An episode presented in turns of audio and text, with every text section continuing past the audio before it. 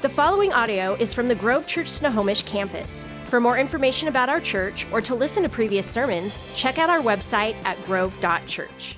If you can, on a count of three, everyone say with me, crazy. One, two, three, crazy.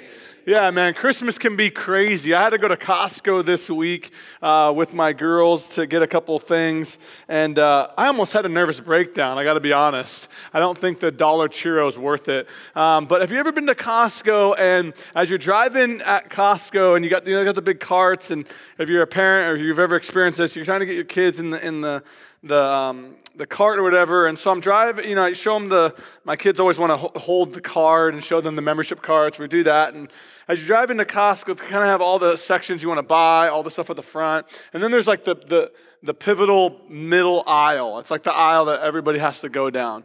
And um, you ever met someone, um, evil, awful, rude people who, um, you when you when you're like you're in a car and they, they're just going at a different pace than you. Okay, some of you you're in this room. Okay, you operate at a different pace in life. Okay, you're you're not like me with kids trying to get kids settled and make sure they're okay. You're like on a mission. Okay, and you're not letting anybody stop you. Okay, who are you? Raise your hand right now. Yeah. Okay. All right we all know where you're going when you die. Okay, anyway, so, um, but these people, okay, so these people, they, they go at a different pace in life. And, uh, and so they usually don't have kids with them, or if they do, their kids are like all over the place. So I literally was trying to get my kids all situated. And this one lady, she came zooming by me, and, you know, and then she like glared at me, and I'm like, it's the children, okay? It's like, have you ever had kids? You know, it's crazy. People are crazy. Um, I did the worst thing. I will never do this again this, this holiday season. I, I, I swore to myself I would never, ever go out on Thanksgiving night because Thanksgiving is sacred, okay? I will not go out on Thanksgiving night and get any presents until it's Friday on Black Friday.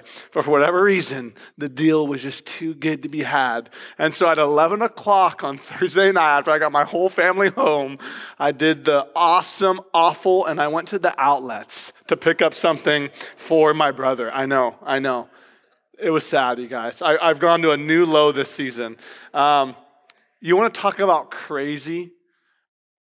It was like 11:30 at night and there was a line all the way down to I-5 just to get into the outlets let alone to try to find a parking spot. I had one person pulling out while i was trying to pull in and another car almost come in and hit both of us and she steps out. No this is the dude and he goes blah, blah, blah, you know using some fancy language and i'm like this was my spot okay? This is my spot but things are crazy. It, it's crazy. And um, I was at the store the other day, uh, and the, the, the, gal in front of me, she was talking, and uh, she was saying to the, to the checker, she was saying, well, you know, I was, I was going 35 and a 35, and the guy behind me was just getting so mad. You know, and I'm behind her. It wasn't me, but I'm behind her in the line. And she's like, I was going the speed limit, you know? And I was like, in my head, I wanted to say, it's because you're going 35 in a 35. You know what I mean? Like, Anybody ever? Like, it's just people are crazy. And it's crazy. Life is crazy. And this season is crazy. And people do crazy things around this holiday season. And uh, if, if you have to go to Costco in the next couple days, I want to pray for you specifically. So if that's you and you're last minute and you haven't got your recipes done and you're going to Costco, raise your hand. Come on. Oh, man, God, touch them. Give them grace, okay? Give them patience. But man, life, life is crazy. And people are, are, are it's nuts, and, and, things are crazy, and, and Christmas sweaters, and holiday celebrations, and parties, and things are crazy. And a lot of times uh, around the Christmas season, we read the stories about Christ and we read about the stories about the Nativity and the stories about uh, the birth of Christ. And a lot of times it's like fluffy and it's really nice and sentimental. And a lot of times this time of year, we, we talk about. Uh, peace and hope and love and these themes of Advent uh, that I even shared in the beginning of the, of the Christmas season this year. But if you've actually read the story of Christ's birth, the story of Christ's birth is absolutely craziness. Now, today, the hope and the joy that we get to experience is that Christ did come to be the Prince of Peace. Can I hear an amen? Christ did come to be the hope of the world. Christ did come near to give us restoration and healing and forgiveness. And He is, uh, like I said, the Prince of all peace. But Christ did not and was not born in a peaceful situation. In fact, Christ was born in a crazy situation with chaos going all around him. And when we read about it today, you're going to see this is absolutely insanity, the way Christ was born and the circumstances by which he came into the world. You know you're doing a good job as a parent when your kids repeat everything you say. So sometimes in my family, when I think when things are crazy, I'll be like, "Man, that was cray cray," you know, just like as a joke. And the other day, I was driving the kids home from school, and Lydia was like, "Dad, school was cray cray today." And I'm like, "Oh my gosh, I'm not even teaching them proper English. Like, what is wrong with me? Cray cray." But this story today is is cray cray. Matthew two. If you think about it and you really hear what's going on, you'll see how crazy and unpredictable this story really is. It says in Matthew 2 Now, after Jesus was born in Bethlehem of Judea in the days of Herod the king, behold, wise men from the east came to Jerusalem, saying, Where is he who has been born king of the Jews? For we saw his star when it rose and have come to worship him. When Herod the king heard this, he was troubled, and all Jerusalem with him. And assembling all the chief priests and the scribes of the people, he inquired of them where the Christ was to be born. They told him, In Bethlehem of Judea, for so it is written by the prophet. And you, O Bethlehem, in the land of Judea, are by no means least among the rulers of Judah.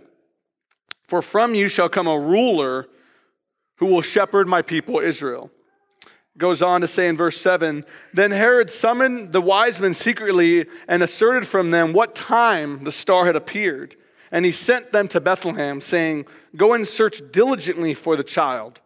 And when you have found him, bring me word that I too may come and worship him. After listening to the king, they went on their way, and behold, the star that they had seen, when it arose, went before them until it came over the place where the child was. When they saw the star, they rejoiced exceedingly with great joy. And going to the house, they saw the child with Mary, his mother, and they fell down and worshiped him. Then, opening their treasures, they offered him gifts gold and frankincense and myrrh. And being warned in a dream not to return to Herod, they departed to their own country by another way. Here's where things start getting real crazy in the birth of Christ. Now, when they had departed, behold, an angel of the Lord appeared to Joseph in a dream and said, Rise, take the child and his mother, and flee to Egypt, and remain there until I tell you, for Herod is about to search for the child to destroy him. And he rose and took the child and his mother by night and departed to Egypt, and remained there until the death of Herod. This was to fulfill what the Lord had spoken by the prophet Out of Egypt I called my son. It goes on to talk about this travesty. Then Herod, when he saw that he had been tricked by the wise men, became furious, and he sent and killed all the male children in Bethlehem and in all that region who were two years old or under, according to the time that had ascertained him from the wise men. Then was this was to fulfill what the prophet by was spoken by the prophet Jeremiah. Excuse me. It says a voice was heard in Ramah, weeping in loud lamentation. Rachel weeping for her children. She refused to be comforted because they are no more. But when Herod died, behold, an angel of the Lord appeared in a dream to Joseph in Egypt, saying, Rise, take the child and his mother, and go to the land of Israel. For those who sought the child's life are dead. And he rose and took the child and his mother and went to the land of Israel. But when they had heard that Archelaus was reigning over Judea in place of his father Herod, he was afraid to go there. And being warned in a dream, he withdrew to the district of Galilee. And he went and lived in the city called Nazareth, so that what was spoken by the prophets might be fulfilled, that he would be called a Nazarene. Let's pray for God's word today. God, I thank you today. That for some in the room, God, things may be very crazy. Life may be crazy. There may be a lot of things going on, God, that are out of our control, that are unpredictable. And we need your strength and your goodness and your grace in our lives. Lord, maybe for some in here, things are very calm, things are peaceful. But I thank you that no matter what, Lord, your word's going to speak once again, like it always does, the truth that will bring us freedom and wholeness, God. We thank you and praise you for this season. We thank you and praise you for sending your son, Jesus.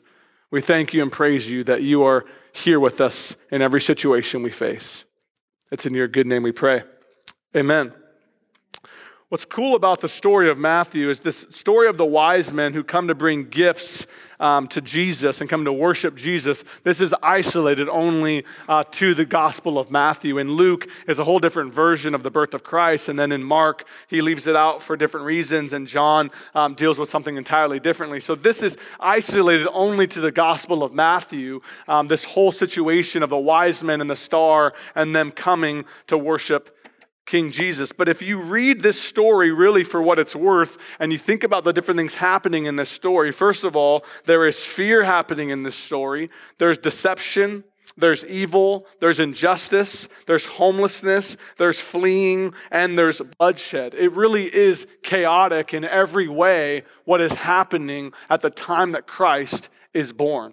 It's no different than in our world today where we see injustices, homelessness, crisis, fleeing, people killing each other. I mean, you can see and sense that things are no different today as they were then. There's a lot of craziness going on in our world today. And as the wise men have wanted to come to bring these gifts to the king, they first approach the person who's actually the king, and his name is King Herod at the time. Now, it's, it's important to understand who this person was. And I really want you to get into a window today, a little bit of history of who King Herod was and why he did what he did. So you can understand the real true craziness that's happening at the birth of Christ. King Herod was king at this time, and if you understand the way things worked in that culture, he was the reigning supreme leader of that time. So anyone coming to him, expressing to him that we've come to see the king, but it's not him, that's a problem. That would be a threat to him because he's saying, hey, no, I'm the king. In fact, uh, a couple years ago, we went to a little play for uh, a few of my nieces and nephews, and they, they kind of reenact this whole thing. And it was like King Herod came out with a big old crown, and he would say, he would say, you know, no, I'm the king. And then all the kids would go, no, he's the king. And they would point to the baby Jesus, and he'd be like, no, I'm the king. And the kids would go, no, he's the king. You know, they point to the babies. But that's exactly what's going on here. There, there's a threat happening to the kingdom at this time. And King Herod, it says in the text, is trouble, but it's not strong enough. King Herod is furiously mad and angry at these wise men that have come to visit and worship the king. But in his mind, it should be him that they're worshiping. But in their mind, it's the baby to be born. And so he's sitting on this throne. History confirms actually that Herod was a ruthless dictator who hated his own family and would do unbelievable torture and killing of them for fear of jealousy and suspicion. He was the kind of king that was always worried that somebody was behind his back trying to take him down. So he lived in this constant, constant suspicion of somebody trying to kill him, someone trying to take his throne, his own family being a threat to him. And so later on in his reign, he actually had most of his family, including his wife, murdered and executed. And then history actually tells us that King Herod was such a destructive mind and a person that when he was about to die, he knew that nobody would mourn for him. So he got all the high officials and leaders and had them, at the moment that he died, had them killed so that there would be tears and that there would be mourning happening when he actually passed away. This is the person that is reigning as Christ is coming onto the scene. It was estimated, if we go on to read here where he kills all the children two years and under, it was estimated in that town of Bethlehem about 30 to 40 children under the age of two that were slaughtered and killed at the moment that he decided to make that call. It's chaotic. The, the, twice Mary and Joseph are having to flee from their homeland and flee and worry about the life of Christ. And it's only through an angel in this dream that Christ's life is spared, or else he would have also been one of the two year kids and under that would have also been executed by King Herod's decision. It's craziness that's happening in Matthew 2 at the birth of Christ. And today, what I want to do is I want to focus on three different people in this text and how they respond to Christ. I want to focus on Herod's response. I want to focus on the scribes and the religious leaders' response. And then I want to focus in on what the wise men actually really do. So, for King Herod, his response is pretty obvious.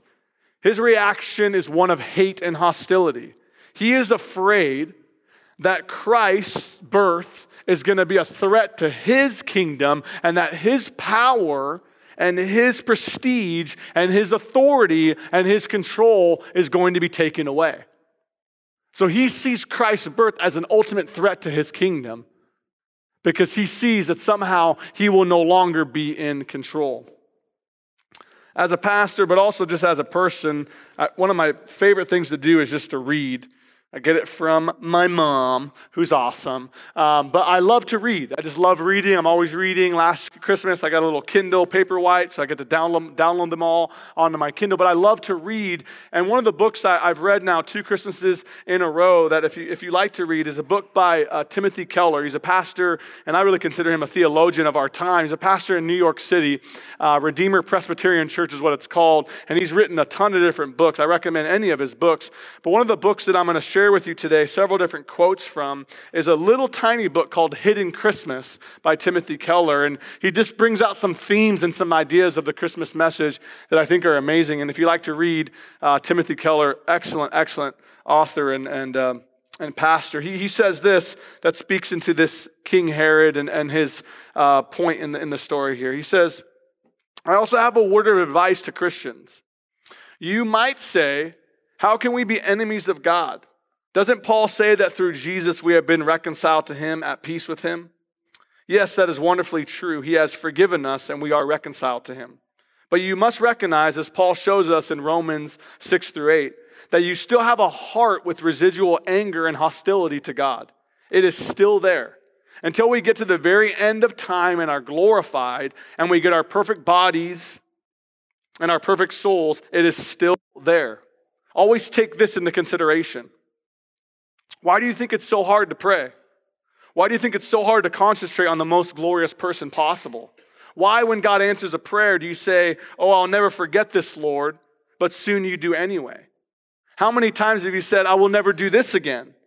And two weeks later, you do it again. In Romans 7 15, Paul says, What I hate, I do. Listen to what he says here. There is still a little King Herod inside of you, inside of me. It means you have, you've got to be far more intentional about Christian growth, about prayer, and about accountability to other people to overcome your bad habits. You can't just glide through the Christian life. There is still something in you that fights it. There is something in me, there is something still in you and I that we want to be in control of our lives. We want to have everything work out the way we plan. We want to be the king of our lives and the king of our castle. And what we see in Matthew 2 with King Herod is there's not going to be any person that tries to come in and take out my kingdom and my way and my plan. And if anyone is a threat to me and what I have in plan for my life and my kingdom, I'm going to execute them all. I'm going to do whatever I can because my reaction to Christ and this birth is one of hate and hostility because it's an ultimate threat to the control of my kingdom. Keller says that that's in us in some way, that we fight. Paul says we fight against our flesh versus our spirit. We fight against ultimately surrendering our entire lives to Jesus Christ and what he's done for us. It's there, it's still in us. I love that he says that's why we must be far more, more intentional about Christian growth far more intentional about our prayer life, far more intentional about you know diving into the word of God, far more intentional about Christian community. Why? Because you and I, if we're honest, we tend to drift away from the things we once believed. I mean, I got to be honest. If I miss just a few days of worship and prayer time and Bible time in my life, if I get a few days behind in our, in our awesome Bible reading plan, and you guys can all see I'm a few days behind right now. If I get a few days behind, I can feel I get edgier, I get more tired, I get a little bit more cranky, I get a little bit more short with those I love. Why? Because I'm naturally bent because of sin and the work that sin can do. I'm naturally bent to want to forget the things I believe. And so he's saying, hey, we got to be far more intentional about being Christian community, far more intentional about worship and prayer, far more into why? Because I naturally, I naturally want to do things that are against God's spirit that's inside of me. Another group here that responds to Christ, if that's Herod's response, we see the chief priests and their, their response, the scribes, and their, their response is, is what we would call indifference. I mean, they just don't care. They're so busy in their world of legalism and ritual temple worship that Christ's coming and his birth and Herod telling them this, I mean, they're just like whoop de doo. Like, big deal. There, there's a baby born in some town with the star. Like, we're going back to our law. We're going back to our legalism. We're going back to the things that we know. We're going back to the Old Testament and the prophets, like Christ, Messiah, indifference.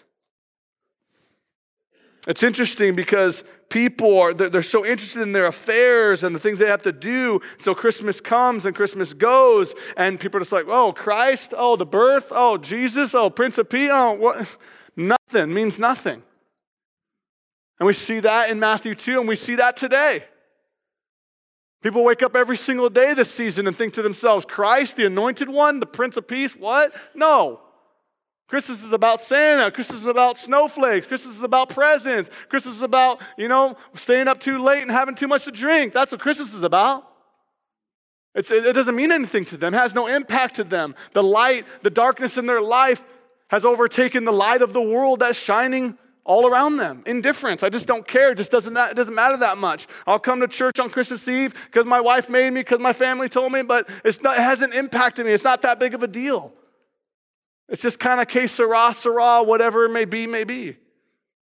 Lamentations says in 112, Is it nothing to you, all you who pass by? Every single Christmas season, every single holiday season, it's Christ's birth and his coming, the great Emmanuel, the God with us. And yet, you and I work with people and we see people and we know people and we have family members and people that are just like, whatever. That's your thing, that's your religion. Indifference. And a lot of people react to Christ like that. It just doesn't, hasn't impacted them. It's of no importance. And then lastly, it's the wise men. I mean, they, they desired to worship.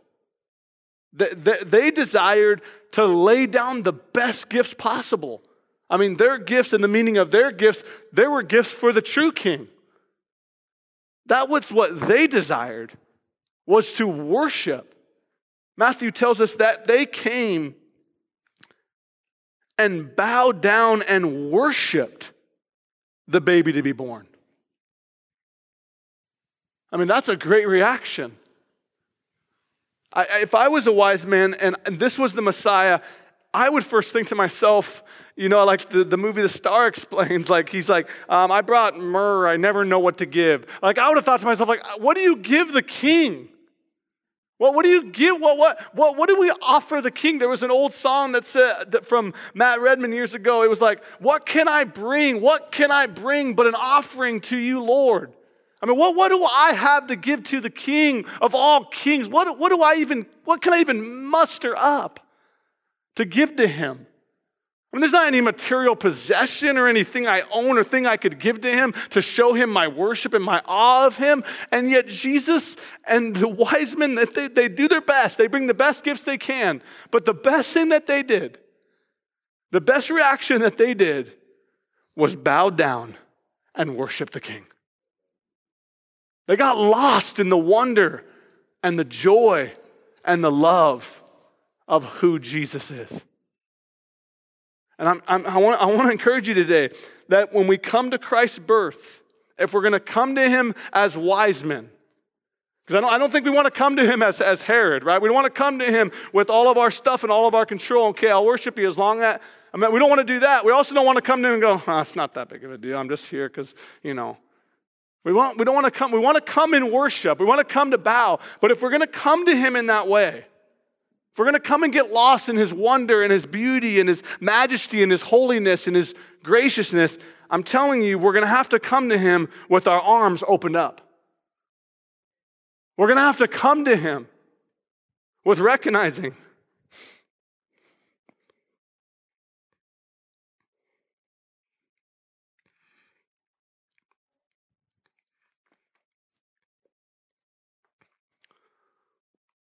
that my life is not my own.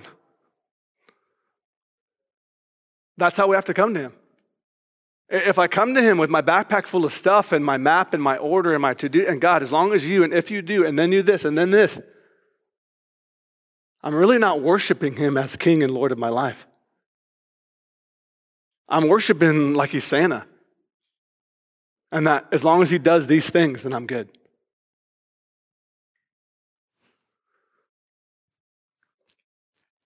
Life is crazy.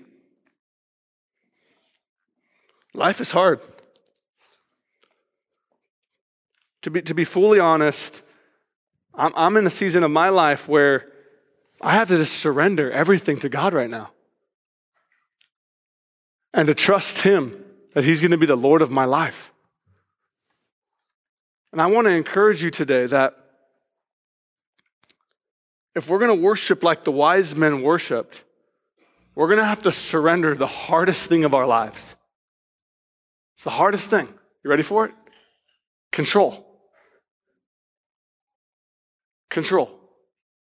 Will, will, will I surrender control of my life? Will I surrender at the foot of the birth of Christ? God, I'm trusting you with my life. I'm trusting you with my family. I'm trusting you in the craziness and the chaos of what I'm facing right now. And I'm going to worship you. I'm going to worship you. In all things, I'm going to worship you. When I was preparing this message, I thought about the game, if you remembered as a kid on a school playground, it was called King of the Hill. And it was like you had to throw people off the hill and, no, I'm, no, no, no. That's what we're talking about today. Christ is saying, I want to be king of your life. And if I'm going to be king of your life, you got to get off the hill. You actually have to take a moment and bow at my feet and worship because that is what I'm calling you to do.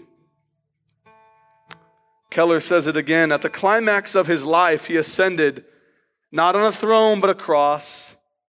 He came as our substitute to bear evil, suffering, and death, the consequences for our turning from God. He did this so that if we believe, we can be reconciled to Him.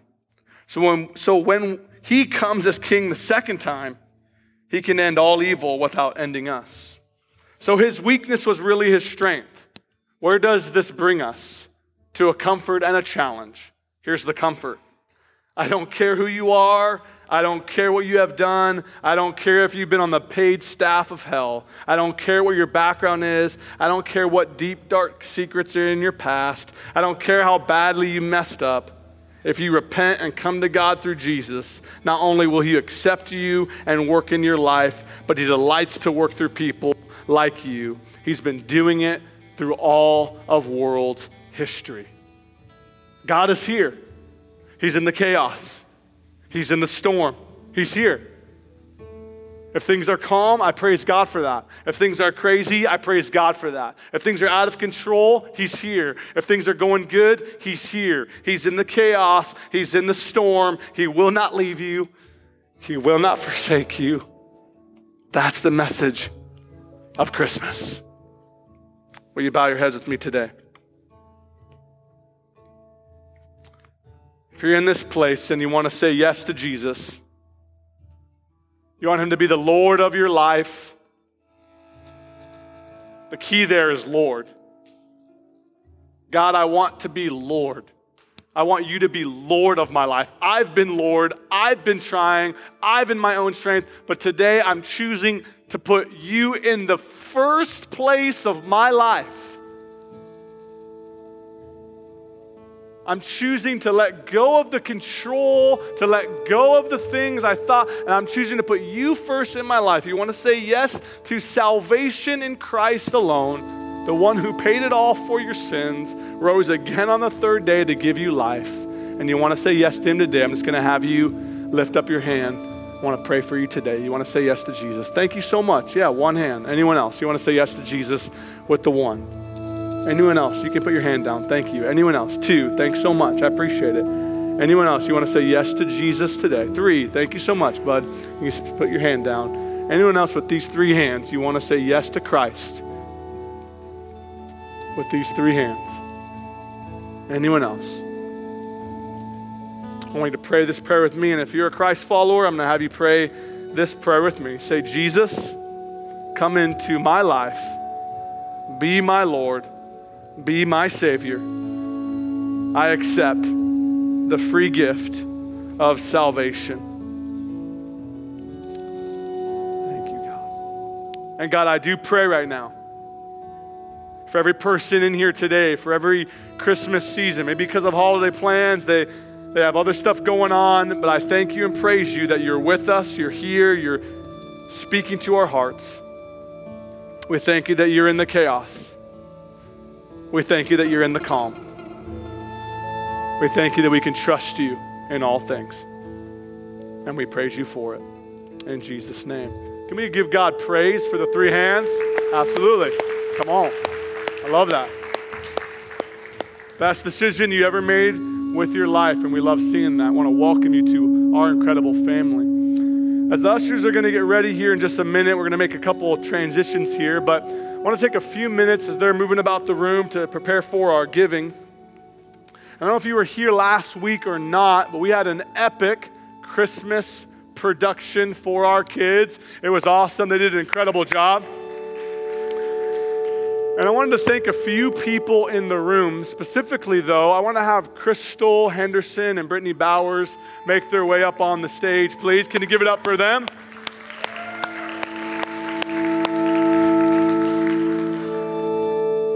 I wanted to do this last week, but I didn't have the opportunity to. But come on and get close. Come on up, girls. I love your lit up earrings, Crystal.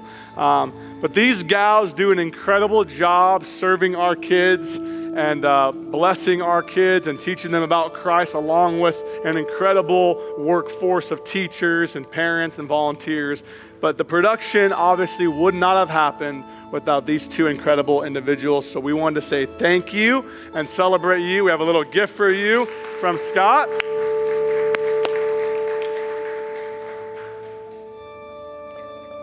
Thank you. Can I give you a hug? Thank you, Brittany. Oh, you did? Okay. Well, go get him. We are. Okay, perfect we're gonna we're gonna stall a little bit because we want to thank someone else. So we'll do the giving here now. Uh, so we're coming to the end of the year. It's that reminder, end of year giving, right? So there's gonna be a graphic here. It goes up. This gives you like the instructions of making sure you get your giving in on time for the end of the year giving. It's the whole tax write off and all that kind of stuff. If you have any questions about that, obviously you let us know. But as the end of the year comes, this is the information you want to, to know. Obviously, you can give online as well in addition to that, I want to pray for the giving. I want to do. I want to say this as well. Um, is Emily and Natalie in the room? Uh, Natalie Warner and Emily Westfall. Are you guys in the room today? No. I know Emily was on stage. They painted our set last week, and I wanted to say thank you to them as well. So, can you thank our painters? They did awesome. I appreciate you guys. Okay. Well, hey, let's pray for the giving And, uh, and then we got a couple last things we want to do with you here. God, thank you so much today for the giving, God. Thank you for the season of giving, God, where we get to be generous because you've been so generous towards us.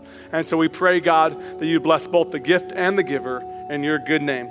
Amen. All right. Well, I wanted to also thank my man Kramer. Is he in the building yet? No? Okay. All right. I'm going to do a couple announcements, and if he doesn't make it in, uh, we'll thank him anyway. But no. Okay. A couple things coming up for you guys, all right, as we're doing the giving here. So, one is Christmas Eve, a couple days away. We have a Christmas Eve service at 5 p.m. It's a family service, family friendly. It's going to be an awesome time. We have a special thing we're going to do with the kids on the stage. If you can make it, you don't have holiday plans, uh, we want to say, come join us right here in this room two days from now at 5 p.m. Next Sunday, pajama party for the kids, okay? So have your kids show up in their pajamas. They're going to have fun in their classroom. Let me clarify this is not pajama party for adults, okay? I don't want to see you in your pajamas, okay? So none of that, but that's coming up. Last thing I want to do is I want to say a huge thank you to Kramer Kales. He does a great job opening up our building for us. Kramer, I want to say thank you, bro. Get up here, man. We could not do this without this guy. I didn't know if you were going to be here today, but I want to say thank you, man. We appreciate you, and thank you for all that you do. We hope you have a very Merry Christmas, man. And thank you so much, Kramer. Hey, with that, Merry Christmas. If we don't see you on Tuesday, have a very Merry Christmas. God bless you. Thank you for listening to the Grove Church Snohomish Sermon Podcast. If you want to keep up with us, like us on Facebook, Instagram, or visit our website at grove.church.